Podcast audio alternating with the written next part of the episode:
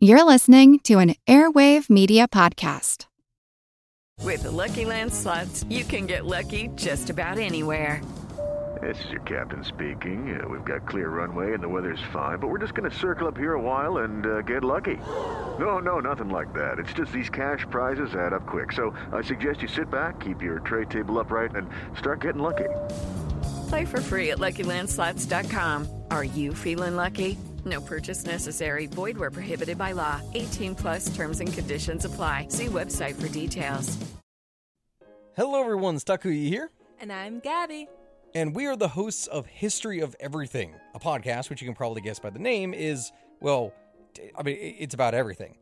Do you want to know why people thought potatoes were evil and would give you syphilis?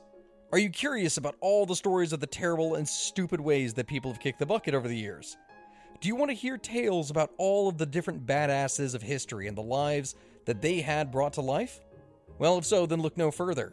History of Everything is just the right podcast for you. It's available on Spotify, Pandora, and anywhere else that you get your podcast from. Join us for some fun and just see how weird and wacky history can be. This episode is brought to you by our Patreon members. Thank you so much.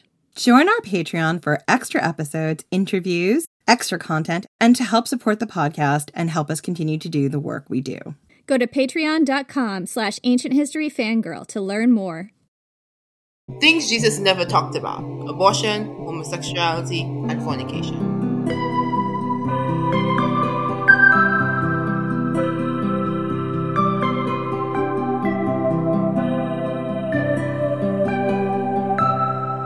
I'm Jenny Williamson. And I'm Jen McMenemy. And this is Ancient History Fangirl. This is the last episode in our podcast takeover, focusing on abortion and contraception in the ancient world. As you all know, abortion rights are under attack in the United States since a Supreme Court majority opinion was leaked indicating that the court's conservative majority is planning to roll back our right to control our own bodies and lives. Today, our guest is Princess O'Nika Auguste, a Caribbean feminist scholar, author, and theologian from St. Lucia. She holds a Master's of Divinity with a concentration in Church History and the New Testament, and a Master of Theological Studies in Biblical Studies with certificates in Medieval History and Medieval Religion. We're here today to talk abortion and abortion rights in ancient Greece and Rome, plus what the Bible has to say about abortion. Welcome, Princess! We're so excited to have you here. Hi, good day, everyone. Hi. So, what are abortion rights like uh, where you're from in St. Lucia? Well, St. Lucia is a majority Catholic, majority Christian country. About 60, between 60 to 70% of St. Lucians are Catholic. At least they go to church once a year, Catholic. Although our largest Protestant denominations are Seventh day Adventists and Pentecostals. So we have that. And we have other religions like Hinduism and Rastafarianism, and there are Jews and Muslims here. And there are people who are no longer identifying as religious. But because we are predominantly Roman Catholic and predominantly Christian nation, abortion is a little tricky. Abortion is allowed when the mother's health is in danger. So that means that you almost you have to die. You'll like be almost re- dying to get an abortion. And then in the case of incest and rape, but then you have to go through psychologists and all that kind of thing to prove that it's affecting your mental health and that you're raped. That sounds like a, a lot of people in the US who want to roll back abortion rights have this stance as well. Like it's it's okay if you're if you're almost dead. Some people support the rape and incest exception and a lot of people don't. It's actually becoming less common. Like a lot of this rash of bills that have put forward and even passed since 2018 has had no rape or incest exception at all. I've seen something today that was like essentially people who can have children should be forced to have children so infertile couples can have kids. And as someone who has struggled with fertility and doesn't have children at the moment, the idea of that absolutely horrifies me. Yeah. And the thing about it too is that they talk about, oh, infertile couples to adopt, but there's thousands of children who are in foster care. And then also there are adoptees who have horror stories about their life. And even those who had good families do suffer from some abandonment issues. And it's basically new, a human trafficking. They're trying to make adoption a human trafficking ring thing. Absolutely. I think that's a really good way to put it. It's human fucking trafficking. Like, It's one thing if people are choosing to carry a pregnancy to term and give it up for adoption, if that's your choice, but if it's not your choice, it's extremely exploitative. Like, I am so, so pro choice because I just don't think.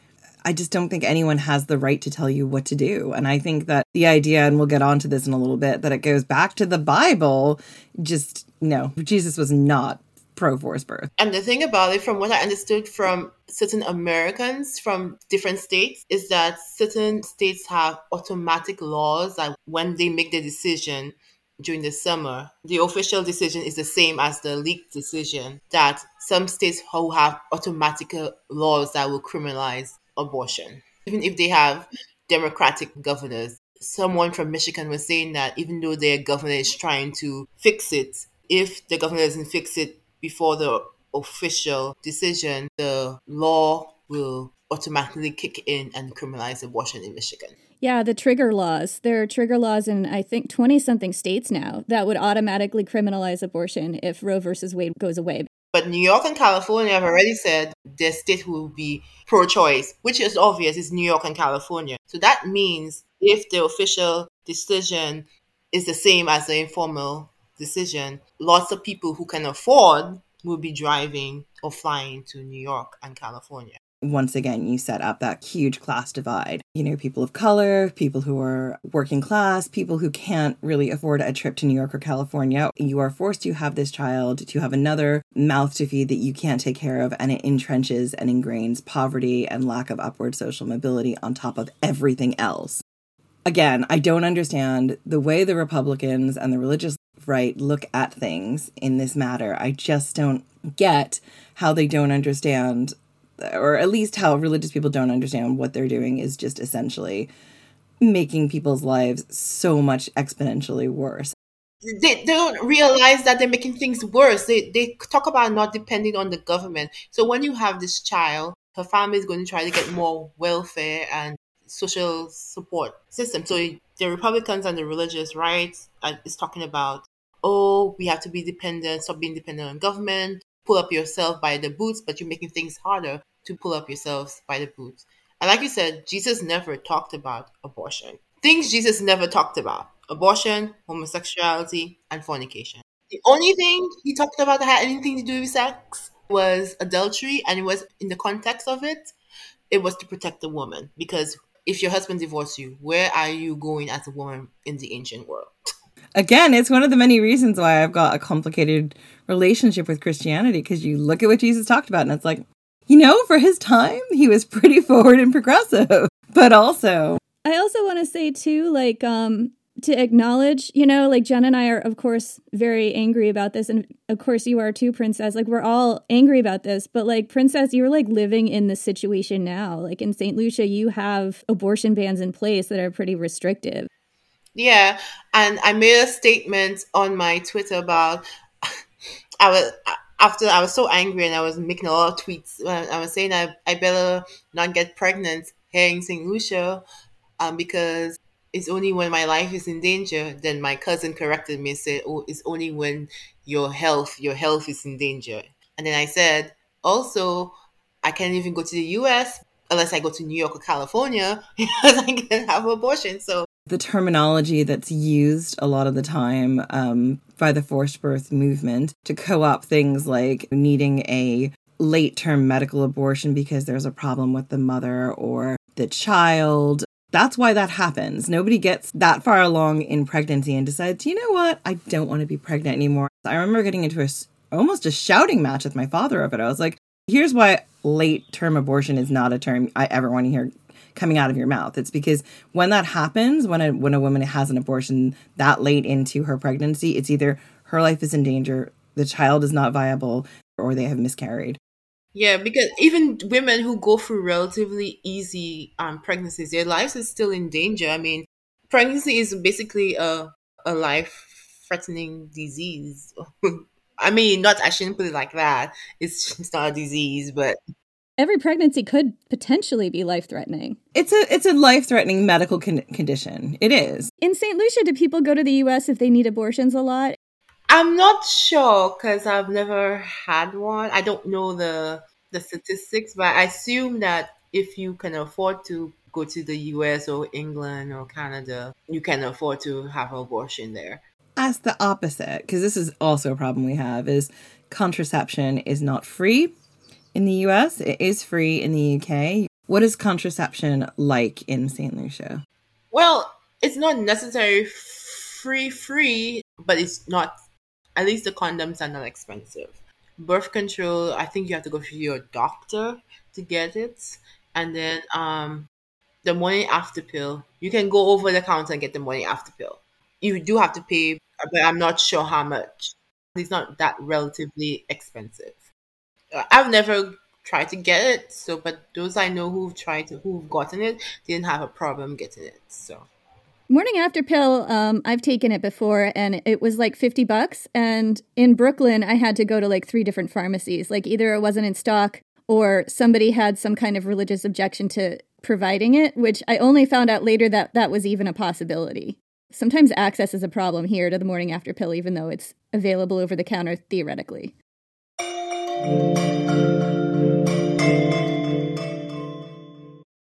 It is Ryan here, and I have a question for you. What do you do when you win? Like, are you a fist pumper? A woohooer, a hand clapper, a high fiver. I kind of like the high five, but if you want to hone in on those winning moves, check out Chumba Casino. At chumbacasino.com, choose from hundreds of social casino style games for your chance to redeem serious cash prizes. There are new game releases weekly, plus free daily bonuses. So don't wait. Start having the most fun ever at chumbacasino.com. No purchase necessary. VGW Group. Void were prohibited by law. See terms and conditions. 18 plus. I'm Helena Bonham Carter, and for BBC Radio 4, this is History's Secret Heroes, a new series of rarely heard tales from World War II. They had no idea that she was Britain's top female codebreaker. We'll hear of daring risk takers. What she was offering to do was to ski in over the high Carpathian mountains. Of course, it was dangerous, but uh, danger was his friend. Subscribe to History's Secret Heroes wherever you get your podcasts.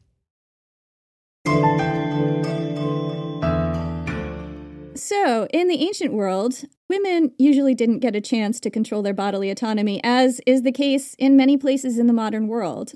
Women were married off without their consent, enslaved, sometimes forced into sex slavery. Life was very grim for women in the ancient world. This is a thing I've learned studying all this. But if a woman wanted to take control over her own reproduction, have an abortion, let's say, what options did she have in the ancient world? In, let's say in ancient Greece and Rome. Well, in ancient Greece and in ancient Rome, it was accepted, and they weren't much concerned about protecting the unborn. And if they did object, is because the father didn't want to be deprived of the child that he felt he was he, he deserved. So they didn't have a problem with it per se, unless the father wanted the child then he will say no that this woman cannot have an abortion so it was accepted in, in, in the greco-roman world for the most part It makes sense because that child is property and that child has a value to the husband. What would happen to a woman who was caught having an abortion without the consent of her kyrios or husband or head of household?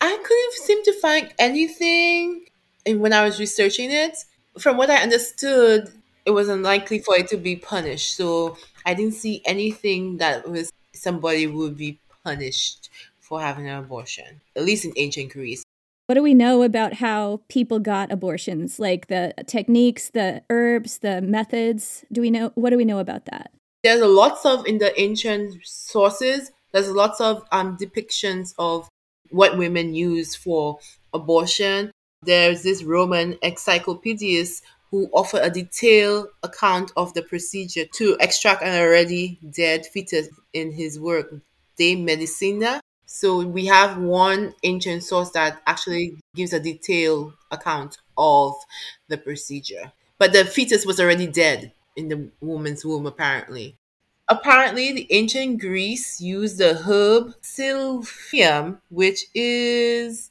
it's an identified plant. Um, apparently, it was used as seasoning, perfume, or medicine, or aphrodisiac. So that was used for abortion and contraceptives, and the plant was an import from Cyrene. So they used that, and then Pliny the Elder said that they use a refined oil of common rue. Common rue is a ornamental plant and a herb, so they use that. And there's one classical Greek historian said that people used rue, egg, and dill for abortion and contraceptives. They use birthworts to induce abortion. Galen, the physician, included a potion formula that could be administered by mouth or in through the vagina, and it contains pepper and myrrh.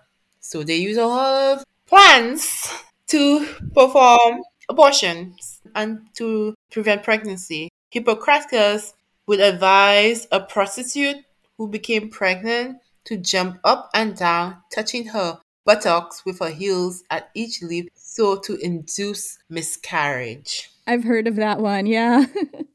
I have heard of that one too. You're just like, I please let's not go back to those times, please. He also said that um, he described instruments fashioned to go into the cervix and inside of the uterus to cause abortion. Some um, ancient Greek doctors prescribed diuretics, fasting, bloodletting, enemas, gorges, which are herbs for safe abortion methods. Some physicians advise against the use of sharp instruments to induce miscarriage due to the risk of hurting your organs. And there's this doctor called Sorantis, a second century Greek doctor. He advised women wishing to abort their pregnancies to engage in energetic walking, carrying heavy objects, riding animals, and jumping so that women's heels were to touch their buttocks with each jump. I just feel like he's in telling them, okay, just keep living your life as strenuously as possible. he also offered a number of recipes for herbal baths and rubs. And there was this Greek pharmacologist called Dioscorides. He listed ingredients of a draught called abortion wine. it contained hellebore, squirting cucumber, and scammony, but failed to provide the precise manner in which it was prepared. Hellebore, in particular, is known to be used for abortion. And now we get into early Christianity. Tertullian describes surgical implants which were used in a procedure similar to the modern dilation and evacuation. One tool had a nicely adjustable, flexible frame used for dilation and an annular blade used to with a hook used for extraction. The other was a copper needle of spike, and he attributed ownership of such items to Hippocrates, Soranians, and a bunch of other ancient Greek doctors. And that's it. That is fascinating that there there were like surgical methods for doing this way back then that don't sound that different from what we do now. I mean, I'm probably wrong on that because I'm sure it's a lot safer now, but that's fascinating. Do we know anything about how dangerous these methods were? No, we from the sources they don't go into a lot of them don't go into details of how they will perform and so we don't really have what happened to women who tried these methods as far as, as my research went. I might be wrong. Somebody else might have come up with a source that shows how it's either helped women or it didn't help women. Or I know that women often died in childbirth during those days, but I would want to know the rate, the maternal mortality when it came to doing these procedures. Yeah, I don't know that the numbers are out there. I've done research on maternal mortality specifically, and it's hard to find. You know, it varied from place to place and time to time, but they were quite high in some communities. From the text, it says that the service was primarily provided by midwives or well informed lay people. It was a woman's area. That's what they're saying. Let the women deal with it, apparently. Plato mentions it. Plato mentions in his um Theaetus, my Greek is my ancient Greek is like um, pronunciation is horrible. Um, he says that um, a midwife has the ability to induce abortion in the early stages of pregnancy. But the poet Lascaeus suggests that abortion was a crime in Athens against the husband. If his wife was pregnant when he died, since his unborn child can have claim his estate. Jonas Roskap, a historian, says that um, most abortions were not punished in ancient Greece. I'm not surprised Athens punishing people. You know, Athens Athens is that that city. So I'm thinking, while in most of the other Greek city states, abortion wasn't punished, maybe only Athens was it was punishable in. So if a woman has an abortion and her husband died, then it could be a crime that she had the abortion because the child could have inherited the estate. And now the estate would pass out of the family line if there was no other heir. Something like that? Is that accurate? If it's a son, the child the son will inherit the property. But if it's a daughter, when she marries whoever her husband, that is part of her dowry. And it still doesn't leave the family because the daughter has married the person who's getting it, and her child will still be part of the her father's um, line. Either way, it will remain in the family. What do we know about um, abortion in the Bible? Does the Bible actually say anything about abortion? No, it really doesn't. It doesn't because when everything had when the um, opinion was leaked, I had lots of conversations with Jewish theologians and Jewish people on and off Twitter and my DMs and everything.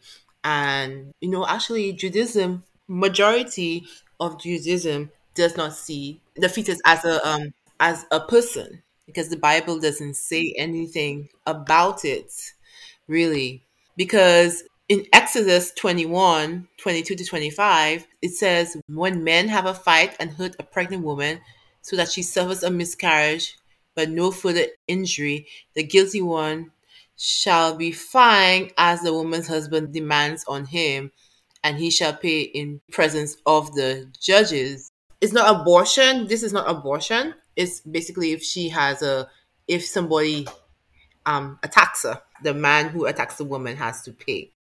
I have a biblical question. I mean, it's no secret. I grew up very Catholic. I was telling Jenny the other day, like, I remember in church people praying for people who were getting abortions and that kind of stuff. I wonder if a lot of the abortion stuff that we see later in some Christian thinking has to do with what happens to unbaptized babies and believing that, like, a fetus is an unbaptized baby if you abort it. So essentially, like the feeling is if you have a child who's not baptized into Christianity and they die, then they go to limbo. And that's why you see like a lot of Christians, particularly in my family, Catholics, getting their children baptized young. I wonder about this whole fetus's personhood and if it comes back from that.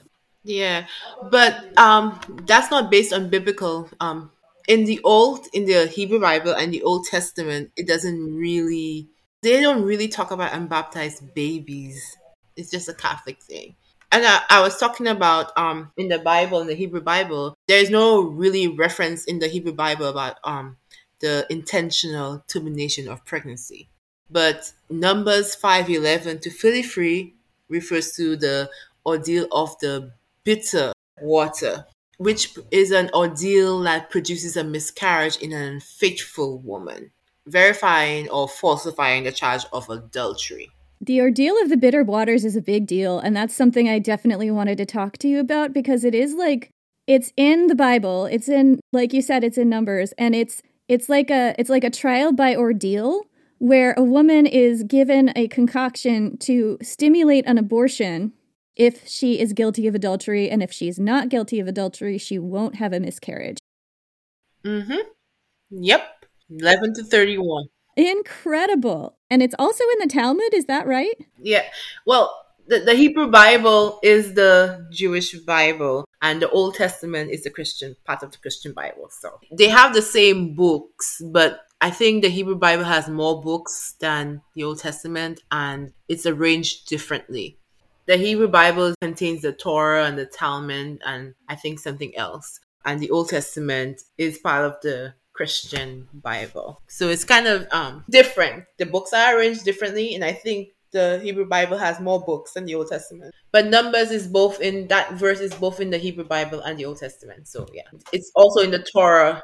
I see. Okay, that makes sense. So it's come across as like a major facet of, of both the of, of the Judeo-Christian religions. It's in both places.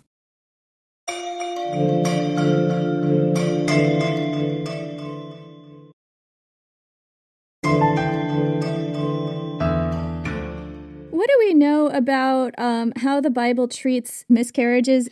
But what we know about miscarriages, the Bible does talk about uh, miscarriages. The ordeal of the bitter water is somebody intentionally trying to produce a miscarriage in an unfaithful wife. And then, of course, you have Exodus 21 22, where it refers to a miscarriage as a result of a violent altercation. That's the one where it's about like the penalty for causing someone to miscarry. How is women's reproduction viewed in the Bible? Were women like seen as just kind of reproductive chattel for men, or did women have more autonomy generally? It's so hard to um, say because throughout the ancient world, including throughout ancient Judaism and early Christianity, being a mother was really important.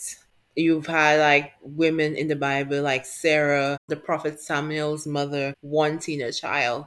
And then you have Genesis, Tamar in Genesis. She marries Judas's sons to keep dying, but she needs a child because as a woman in ancient society, you need a child to make sure that your position in the society is upheld. And you need somebody to take care of you when you grow older. And usually the sons will take care of their mothers. So when she realized Judah was not going to give her any of his last surviving sons to marry so she can reproduce, she disguised herself as a lady in the night and tricks him to sleep with her. She gets pregnant. When it comes out, he didn't recognize it was her, but he gave the prostitute that he thought she was something. And then she reproduced it. And in the end, he says that she was right and he was wrong because he was, he didn't give her the last, his last surviving son to marry so that she can have this child. So motherhood is very important in the biblical text. The women don't want to be infertile. Do you think any of that sort of has come down through the ages to sort of look at how we view the importance of motherhood in modern times and what we place on women's bodily autonomy? Yes, it's influenced because as a Catholic, you're supposed to marry a good Catholic boy and have lots of Catholic babies. It's it's true, and I think one of the interesting things is that you look at it from a very practical point of view. In ancient times, women didn't really have bodily autonomy; they couldn't inherit property. It was very important that they were attached either to a big family with brothers who could take care of them, or they were able to go into roles, potentially priestesshoods and things like that, where they would be taken care of, or they had to have children because there was no other way to secure their place. And that seems to be very much what was the practicality of the time that has now sort of come down through to women's roles as the necessity of the time. It was for her protection because, like you said, if you were a woman that didn't have children, but you had a large, came from a large family, you had brothers, you can go to your brother's house or your brother's house and live, or you become a priestess, devote yourself to the temple. And it's interesting to talk about it this way, just in terms of like the socio-economic realities of women in ancient times. Like, you can't just get a job and you can't just get, you know, a retirement account. Like, your sons were specifically sons were your retirement account. So I would think that, you know, abortion would probably be in much less demand anyway because women needed to do this for their own stability and survival. Yep. But the Bible itself doesn't really talk about abortion. Only miscarriages, intentional miscarriages, it, it talks about. The only scripture that really talks about inducing abortion is the Numbers text. But it's like if I think you're cheating on your husband, we you have to go through this ordeal, and if you if the baby is aborted, it's like no qualms about the baby. Whoever did that ordeal of the bitter waters didn't care about what happens to the fetus. For what I understood from a lot of Jewish theologians and rabbis, I've been in conversation with them, they don't consider, I'm sure there are some in Judaism that do, but from what I understand from those who I spoke to, many in Judaism doesn't consider the fetus a person. In the Bible, they don't seem to consider the fetus to be a person. Is that accurate? You, it can be interpreted that way. And that's why I think that the informal decision about overturning Roe versus Wade is not only anti-woman, it's anti-Semitism also because a lot of them in the Jewish in the Jewish religion do believe in abortion and all sects of Judaism allows abortion. Islam is also pro-choice. For I was surprised about that and I was told that even in countries like Saudi Arabia and Afghanistan, some form of abortion is allowed. I did not know that. I didn't know that until I was told. Going back to those biblical sources and, and looking at it as in, you know, with the exception of the case of adultery, the Bible is not legislating or regulating abortions that women are having. And therefore, religion should not be regulating or have any control over laws if you want to go back to like an actual biblical place for your guidance on this. If we're going to bring religion into this, then you should read the text and see that the Bible doesn't really mention abortion. And if you're going to overturn Roe versus Wade, then you need to talk about are you willing to introduce a law that if a wife is cheating, you're going to make her go through the ordeal of the bitter waters? If you want to be religious. Because that's biblical. And, and that's just where I'm coming from. Like, I grew up very Catholic and I remember being very young and coming to terms with this, probably like maybe like 14, 15, and just being like, well, I don't understand. Isn't it he who is without sin that should cast the first stone? Like, I can't decide what someone else should do in their life. And Jesus was like, I don't know, judge not lest ye be judged. Yes, Jesus did say that. So how is any of this our business? And even if I, I'm trying to rack my brain to see where a lot of the Christians are getting this anti-abortion rhetoric. I'm looking for the New Testament this morning and I cannot seem to find any, whether Jesus or Paul or any of the other letters and epistles or whatever, I'm not seeing anything about abortion. So I'm trying to figure out where they get that. And I guess I guess they they're using that life begins at conception. But even though if you go through that, Adam wasn't alive until God gave Adam breath. So if you're going to take that biblical account, the baby fetus is not a baby until the baby takes a breath. Until it's born. Yeah. That's a really good point. Um, and doesn't God cause a lot of miscarriages in the Bible? Like, doesn't that happen a lot? Well, not God herself, but the writers of the biblical text had their agendas, and so there's a lot of the deity causing miscarriages and abortions and emphasize killing thousands of women and children and babies and all that kind of thing. But yeah, there is a lot of that in the Bible. That's what I thought. I mean, I, I haven't read the Bible in a really long time, cover to cover, but I do remember reading it and thinking, gosh, there's so many killing of children in the womb in this. By God. That is when they say that we should take it into context. That is when these religious, the religious right say, oh, this, you have to take it in context. They say the same thing about slaves who obey your master. Oh, you have to take it in context. But they want to want to take the other things in context too. Pick and choose what you want to contextualize. Maybe we should take a woman choosing to have an abortion in the context of her life. As you say, every time you come across someone who is forced birth who says, well, you got to take it in context. I just look back to the context of the Bible and it it's such a different context that we're talking about. We're talking about women and children as property. And I don't want to live in a world where I am someone else's property or my child is someone else's property because that's a dark world. We've lived in that world. We're trying to like make the world better, right? We lived in that world for most of history. It's only like in the 20th century and 21st century that women have really had any rights. And the legislation of what a woman can do with her body is essentially saying that a woman doesn't have any right to her own autonomy. And once we get there, what's going to happen next? Who's going to lose their bodily autonomy rights? And that, to me, what is so scary. They're going to go after interracial marriage, gay rights, and civil rights next. Brown versus Board of Education. I've seen them questioning that. I've seen them questioning Virginia versus Loving, which is the right to have an interracial marriage. Like, it's really fucking shocking the stuff that Republicans have been talking about rolling back. And once you decide that the right to privacy isn't a thing, all of that is called into question. I mean, it's not just the right to privacy, it's also the right to bodily autonomy, right? Like, once women don't have it, it's how soon before everyone has no bodily autonomy.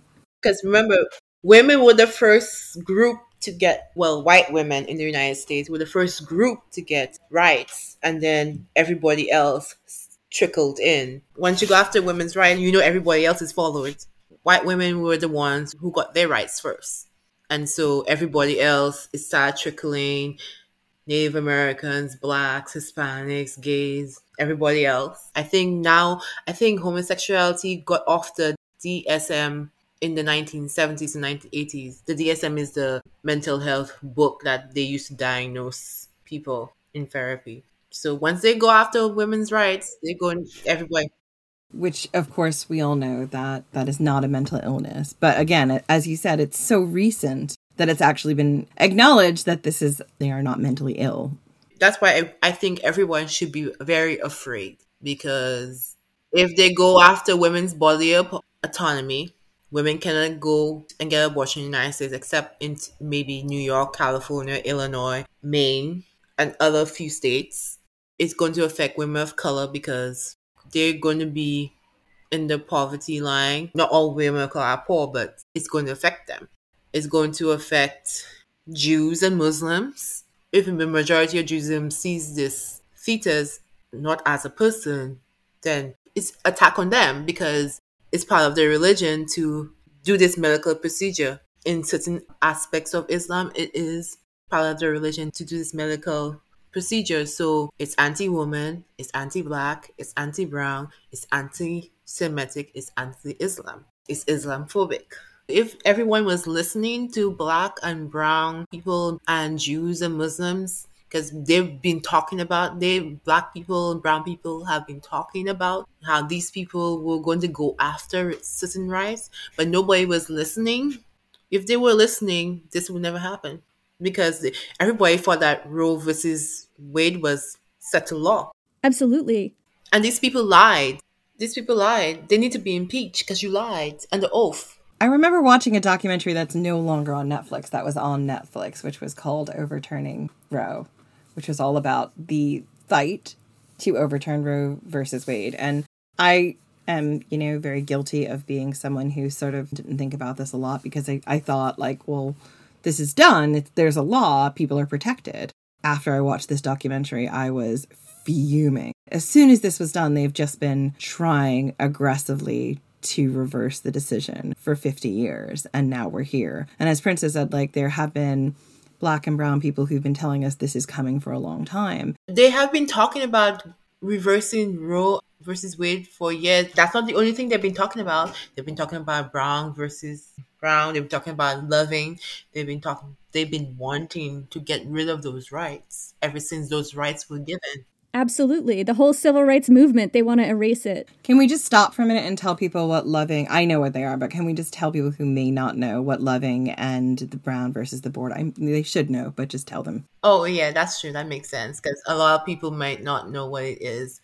Um, from what I understand, um, the Lovings were interracial couple who it was illegal to be married in Virginia, and so it was a court case with the Supreme Court, Loving versus Virginia, and of course they won. it wasn't as easy as I make it sound, but it, they won. Mhm. I know so many interracial couples now, and they are only able to be married and to be together because of that decision. Yeah. And that decision, I don't remember when it was, but it's a lot later than you think it is, which is horrifying. And then Brown versus the Board of Education was about desegregating schools and um, the idea that everyone should have the chance to not a separate but equal education, but an education where everyone gets the same education together integrated. And the idea that they want to overturn that is horrifying and not surprising. Yep, it's horrifying. But you know what?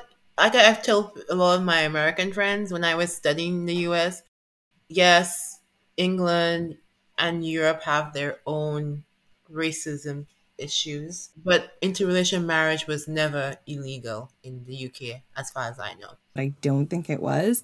I think one of the things that's been super important that we've been seeing a lot more of, particularly in history, and I know we try and do it on our podcast too, is making it more visible people of color, people who are queer, who are non binary, who are non conforming in history, and bringing them to the forefront because they have always been there. The women's rights movement wasn't only done by white women. There were women of color there. There were all sorts of people there. The same goes for deep in the annals of ancient history. There have always been, you know, transgender people as priestesses and in other roles. And I think part of what a lot of over the past four years, the fact that we were seeing more and more stories about people of color, stories about queer people in all areas of history and bringing them to the front is here to tell people that they have always been here. Their stories have just been ignored because either they're harder to find, they're not as well documented, or it didn't fit the narrative that someone was telling. And I think that's super important that we continue to raise and lift that up now more than ever as we watch potentially bodily autonomy slip away. When you say there have always been people of color and transgender and people, somebody was saying, oh, they didn't know that there were black people in Spain and France and these places. And they said, oh, these black people must be recent from colonization. But what you don't understand, black people have been in Europe, especially Western Europe, since the Roman Empire.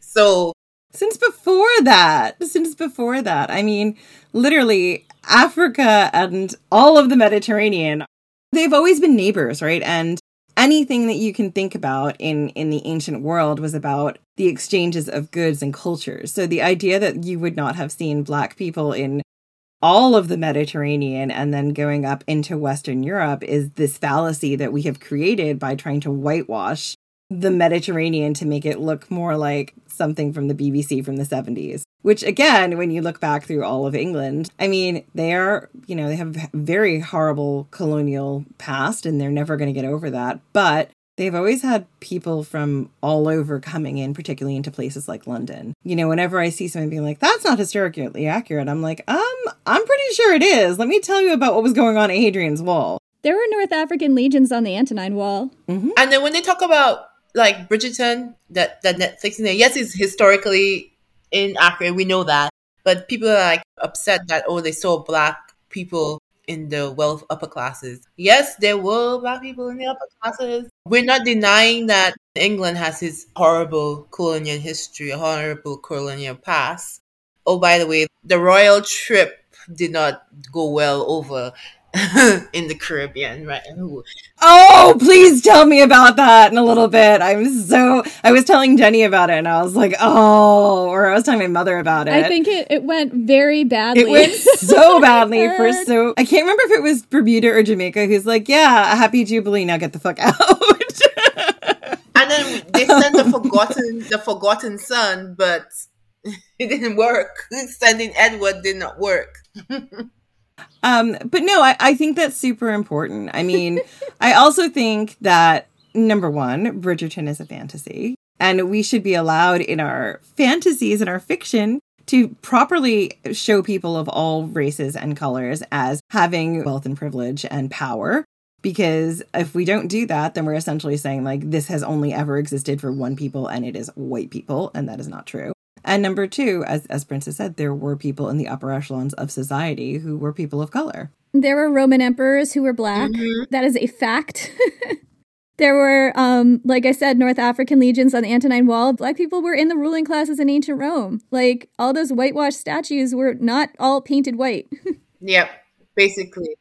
I think you have to remember that across the ancient world, those white statues were painted many colors you know, mm-hmm. they were brown, they were black. Some of them might have been white. They were whatever the people wanted them to be. You know, we need to get over this idea like these marbles were never meant to just be white. Exactly. Mm-hmm. Yeah, and there were brown people. Alexander the Great ended up in Pakistan and Iran and India. So, like, I think he tried to appropriate their whole culture at one point. And it's always been like the ancient world was a little more progressive than our modern world because, yes, the man was still the head and you still had to take the man's word into consideration. But abortion was practically, they didn't really care for the most part.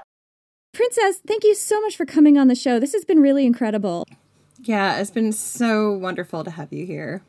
Thank you for having me. Tell us where uh, where people can find you online if they want to see more of your work and your writing or follow you on social. Well, you can follow me on Twitter at Isles Theologian, and Instagram is the same thing at Isles Theologian. And then I have a Patreon. It's Caribbean Feminist Scholar. That's where my um, writing is. I have a face official Facebook, but I don't use Facebook that much. We're the same. We have a Facebook, but we're we're not on it as much as I'm sure people would like us to be. thank you so much for coming on, and thank you so much for listening. And we will see you next week to the listeners. we'll see you all next week when we return back to our most likely gender rebel series.